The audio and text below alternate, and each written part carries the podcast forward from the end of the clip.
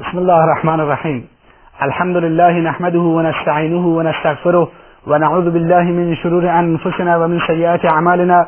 من يهده الله فلا مضل له ومن يضلل فلا هادي له. وأشهد أن لا إله إلا الله وحده لا شريك له. وأشهد أن محمدا عبده ورسوله صلى اللهم عليه وعلى آله و صحبه اجمعین أما بعد. بینندگان گرامی السلام علیکم و رحمت الله و برکاته همچنان با زندگی مبارک رسول خدا صلی الله علیه و آله و سلم این انسان برجسته ای که تاریخ بشریت را متحول و دیگرگون ساخت در خدمت شما هستیم.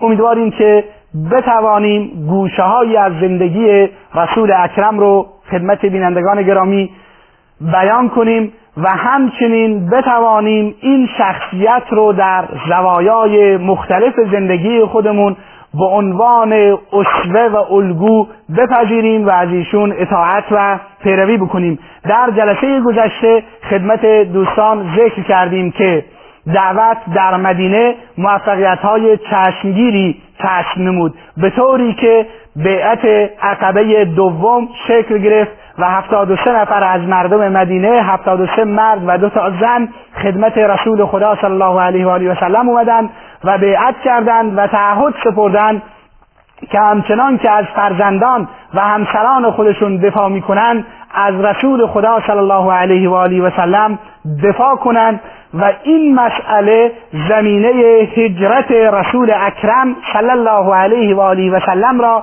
به مدینه منوره فراهم ساخت و مقدمات هجرت آغاز گردید.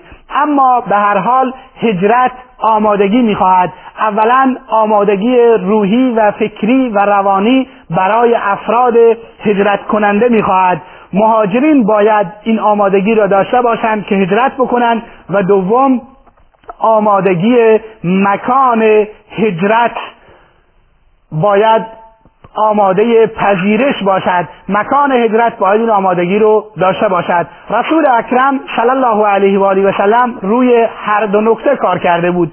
از طرفی مسلمانان مکه این آمادگی رو داشتند انظر روحی و روانی و ایمانی که همه چیزشون رو ترک بکنند و به مدینه هجرت بکنند چنانچه تربیت پیامبر اکرم صلی الله علیه و آله و سلم در دوران مکه کسانی را که مسلمان شده بودند تربیت ایمانی کامل نموده بود. به طوری که اونها این آمادگی رو داشتند که از جان و مال و هستی خودشون در راه خدا بگذرند و بعدها دیدیم که هجرت کردند و چگونه املاک و سرمایه خودشون رو در مکه مکرمه رها کردند بعد از این ستمی که بر مسلمانان در مکه می‌شد و شکنجه و اذیت و آزاری را که مسلمانان در مکه از طرف مشرکین متحمل می‌شدند هم این آمادگی را در مسلمانان مکه پیدا کرده بود که به مدینه منوره هجرت بکنند همچنین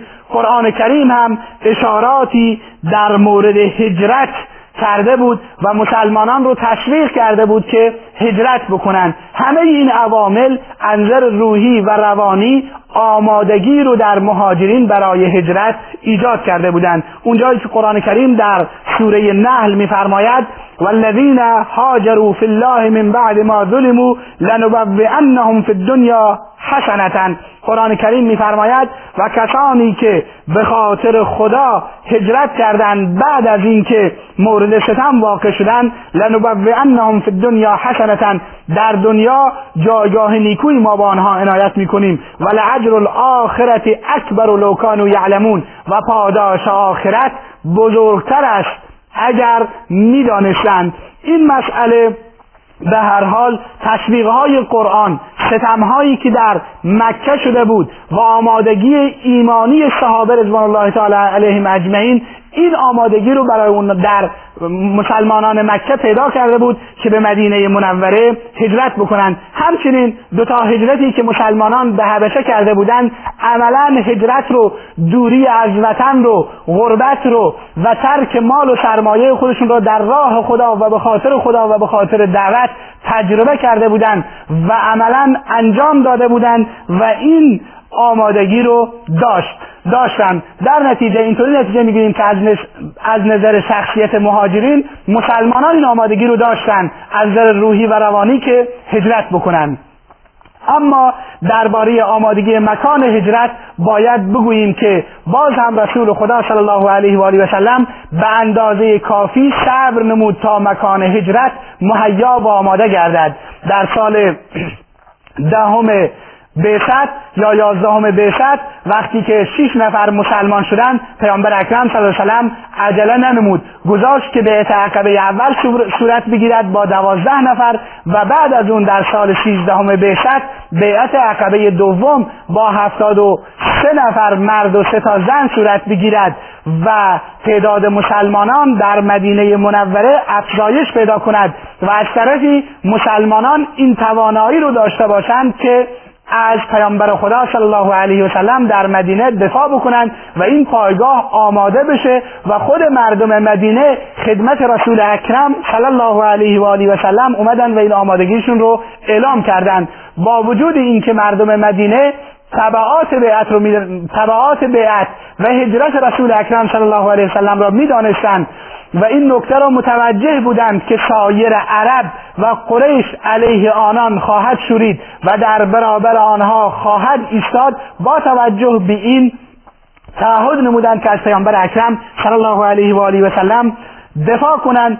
در نتیجه اینجا بود که پیامبر اکرم صلی الله علیه و سلم مکان هجرت رو هم در سال سیزدهم بعثت آماده دید و این گونه پیامبر به صحابه دستور داد که شما از همکنون می توانید به مدینه منوره جایی که آمادگی پذیرش شما را دارد هجرت کنید و این گونه اولین مهاجران به سوی مدینه منوره حرکت کردند که می‌گویند اولین مهاجری که به سوی مدینه رفت ابو سلمه ابن عبدالاسد بود و عامر ابن ربیعه و همسرش لیلا دختر ابو حسمه بعد از اون مسلمانان گروه گروه به مدینه هجرت کردند اما این هجرت به صورت پنهانی انجام می گرفت نه به صورت آشکارا به خاطر اینکه قریش در برابر هجرت و حرکت مسلمانان به سوی مدینه بی تفاوت ننشستند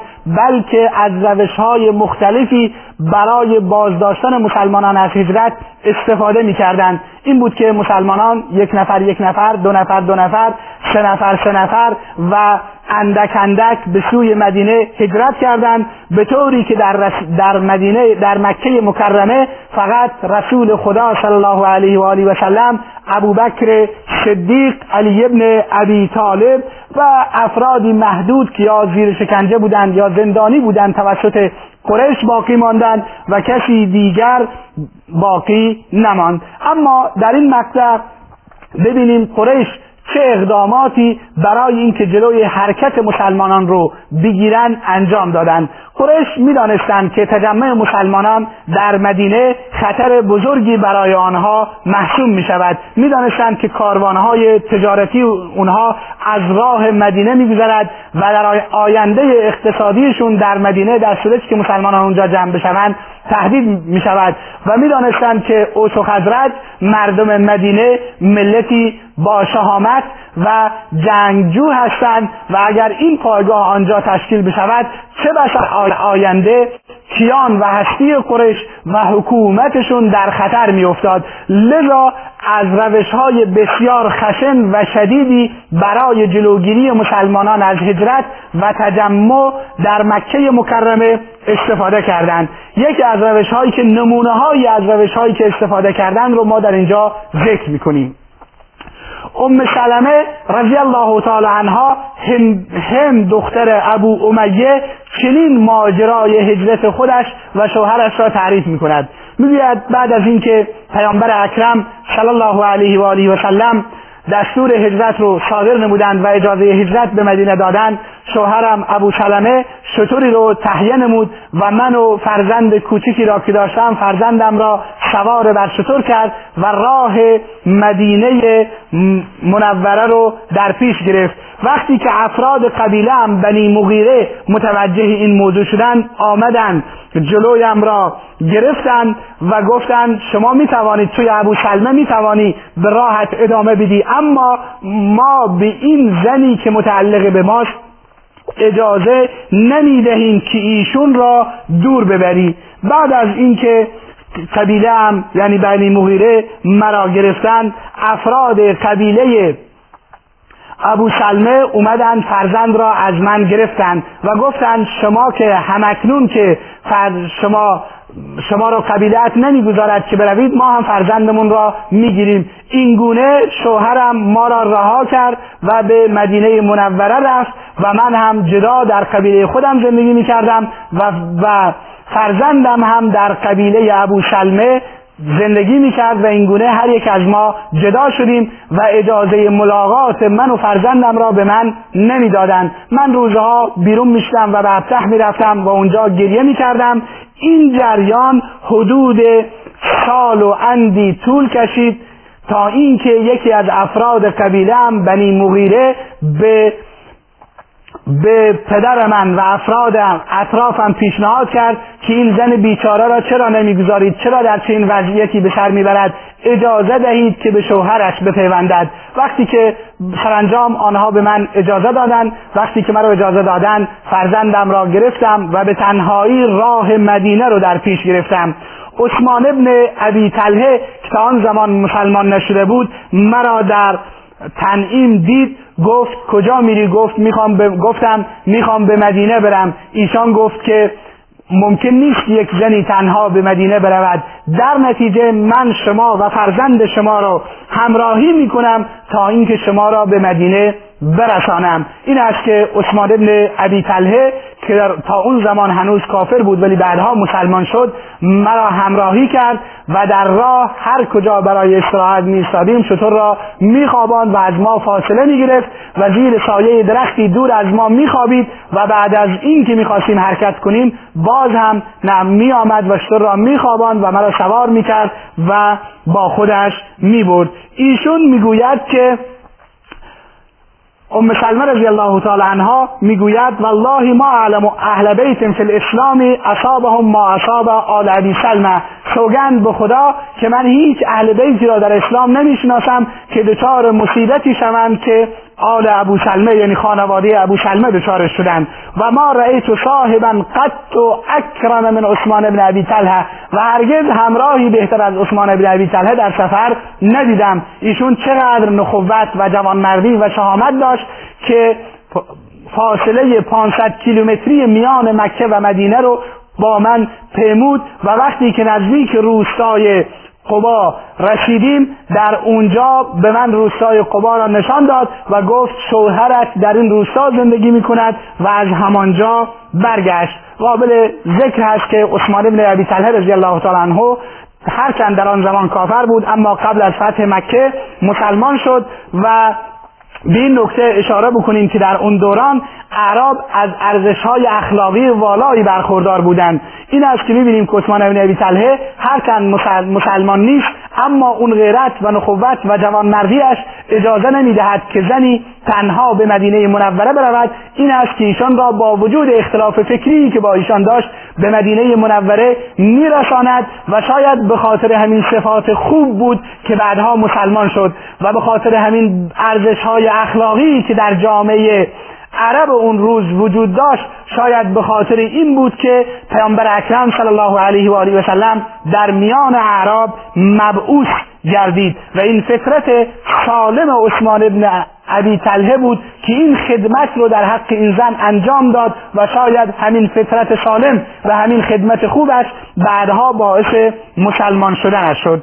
پس این گونه قریش چنین رفتاری را با مسلمانان مهاجر داشتند. این گونه زن و شوهر و فرزند را از یکدیگر جدا می‌کردند و این گونه اینها از نظر روحی و روانی دچار شکنجه می‌شدند. مسئله بعدی که اتفاق افتاد رو بودن بعضی از افراد از مدینه. حتی به این هم اکتفا نکردند قریش بعضی از افراد رو بعد از اینکه به مدینه هجرت می‌کردن میره بودن. که از جمله اونها عیاش ابن ابی ربیعه رضی الله تعالی عنه رو می‌تونیم نام ببریم که ایشون همراه عمر ابن خطاب رضی الله تعالی عنه هجرت کرده بود و به مدینه منوره رفته بود.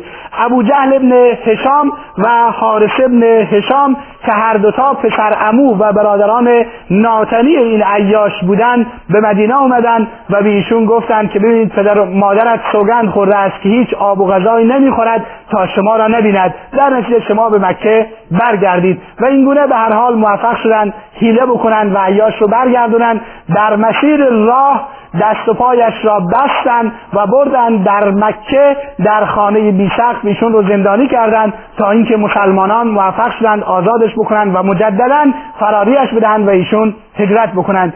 در نتیجه از مسئله رو بودن هم قریش استفاده کردند تا اینکه مانع هجرت مسلمانان به مدینه بشن. روش دیگری که آنها استفاده می‌کردند این بود که مسلمانان را می‌گرفتند و در خانه ها زندانی می‌کردند و چه بسا که زندانه هایشون چهار دیوارهای بدون سختی بود که می‌تونیم بگیم که عیاش و هشام ابن آس از کسانی بودند که در این چهار دیوارهای بدون سخت زندانی بودند دست پاشون بسته بود و اونجا اینها رو زندان, زندان کرده بودند قرش و شکنجه می‌کردند و از اجازه هجرت به اونها نمی‌دادند. در صحیح بخاری به روایت از ابو هریره رضی الله تعالی عنه چنین آمده است که پیامبر اکرم صلی الله علیه و آله و سلم هنگامی که سرش را از رکوع آخر بلند می‌کرد چنین دعا میفرمود. اللهم انجی عیاش ابن ابی ربیعه. خدایا عیاش ابن ابی ربیعه رو نجات بده. و ایشون در مکه زندانی بود. اللهم انجی سلمت ابن هشام سلم ابن هشام رو نجات بده. اللهم انجل ولید ابن الولید ولید ابن ولید رو نجات بده. و همچنین دعا می نمود اللهم انجل مستضعفین من المؤمنین. خدایا مؤمنان مستضعف رو نجات بده. این است که پیامبر اکرم صلی الله علیه و آله و سلم در مدینه منوره برای مسلمانانی که در مکه بودند و زندانی بودند در اونجا قریش اجازه نمی‌دادند که هجرت می‌کردند. این گونه دفاع می‌کردند دعا می‌کردند و همچنین مسلمانان موفق شدند تعدادی از این زندانی ها رو فراری بدن. اقدام دیگری که قریش انجام می‌دادند اموال رو مصادره می‌کردند مال مهاجرین رو از اونها می‌گرفتند چنانچه به عنوان نمونه صهیب رومی رضی الله تعالی عنه رو می‌تونیم ذکر بکنیم که وقتی که ایشون می‌خواست هجرت بکند قریش مشرکین قریش جلویش را گرفتند و گفتند ببینید شما زمانی که نزد ما آمدید فقیر بودید چیزی نداشتید. همکنون که می‌خواهید بروید نمی‌گذاریم چیزی همراهتون ببرید. صاحب رضی الله تعالی عنه چهل تیر از اون کیسه اش بیرون آورد و فرمود تا این چهل تیر رو تمام نکنم تسلیم شما نخواهم شد و بعد از اون هم با شمشیر با شما خواهم جنگید یا اینکه راهم را باز بگذارید. سرانجام به این نتیجه رسیدن گفتند شما اموالتون را به ما بدهید خودتان را اجازه می‌دهیم که هجرت بکنید. صاحب اموالش را رها کرد و آنها بهش اجازه هجرت دادند. رسول اکرم صلی الله علیه و آله و سلم دربارهش فرمود ربه صهیب ربه صهیب. صهیب استفاده کرد صهیب استفاده کرد. همچنین آیه از قرآن کریم درباره صهیب رضی الله تعالی عنه نازل شد. آنجایی که میفرماید و من الناس من یشری نفسه ابتغاء مرضات الله. از مردم کسانی هستند که خودشون را به خاطر خوشنودی خداوند می‌خرند و آزاد می‌کنند. یعنی اموالشون رو می‌دهند و آزاد می‌شوند. این آیه رو پیامبر اکرم صلی الله علیه و آله و سلم برای صهیب خوندن و فرمودند رب حلبه این معاملهتون درش استفاده وجود داره و آیه رو برایش تلاوت کردند این گونه مهاجرین رضی الله تعالی عنهم اجمعین این گونه ساده و راحت به مدینه منوره هجرت نکردند و فکر نکنیم که هجرت امری سهل و آسان است بلکه خانه و کاشانه و عزیزانشان را در مکه و سرزمین آبا و اجدادیشون رها کردند و به خاطر خدا و دین خدا به مدینه هجرت کردند. تا جلسه دیگر و وقتی دیگر السلام علیکم و رحمت الله و